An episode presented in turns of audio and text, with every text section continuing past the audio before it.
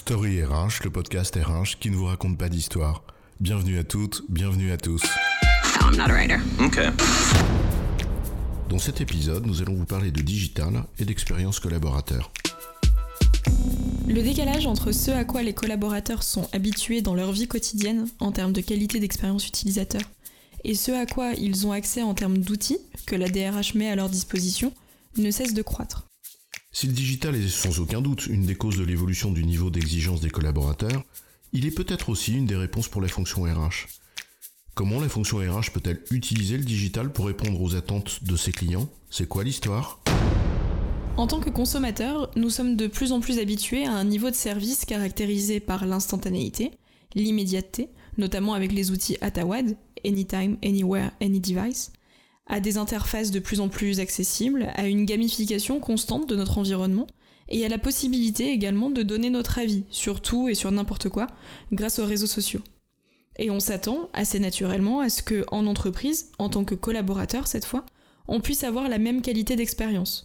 Et ici, on parle donc d'expérience collaborateur. Alors là, la fonction RH a un rôle à jouer. Il en va d'ailleurs même de sa légitimité en tant que fournisseur de services à l'ensemble des collaborateurs. Elle doit s'assurer évidemment non seulement que le service soit délivré, mais aussi avec un niveau satisfaisant pour le client final. En effet, il est inconcevable que la fonction RH fasse l'économie de cette expérience utilisateur sur l'autel d'une production technico-administrative.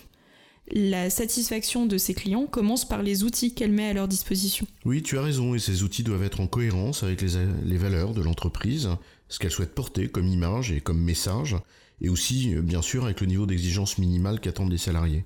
Et concrètement, ça passe par la qualité des interfaces, mais aussi par des applicatifs auxquels on accède par des moyens conformes aux usages de la vie de tous les jours, comme par exemple déposer ses congés avec un smartphone, avoir accès au réseau en dehors des murs de l'entreprise, etc. Oui, et c'est aussi la capacité de la fonction RH à entrer en contact avec ses clients, parce que ces derniers considèrent désormais qu'il est normal, naturel, de donner son avis, comme tu le disais d'ailleurs tout à l'heure, son avis sur tout et sur n'importe quoi, avec des likes, des commentaires, etc. L'ère de la fonction RH qui pense ses processus dans son coin, dans sa tour d'ivoire, est définitivement révolue. Elle doit désormais définir ses processus en tenant compte de trois besoins en phase avec la démocratisation du digital. Premièrement, en privilégiant l'action expérimentale à la réflexion technocratique. Les processus ne sont pas figés, ils peuvent évoluer pour améliorer le service rendu, et c'est cette amélioration continue qu'il faut viser. Alors, le deuxième besoin, c'est celui du lien, maintenir le lien avec les collaborateurs.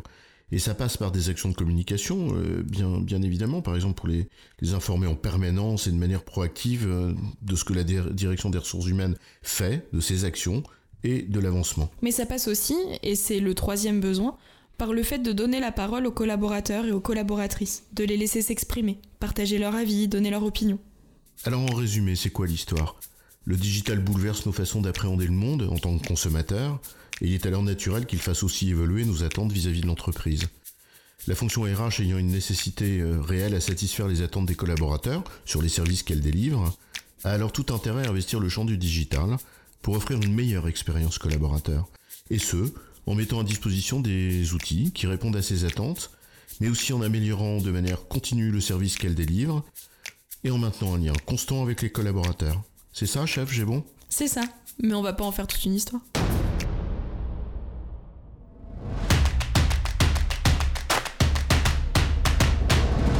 Story RH, le podcast RH qui ne vous raconte pas d'histoire. Retrouvez tous les épisodes sur storyrh.fr.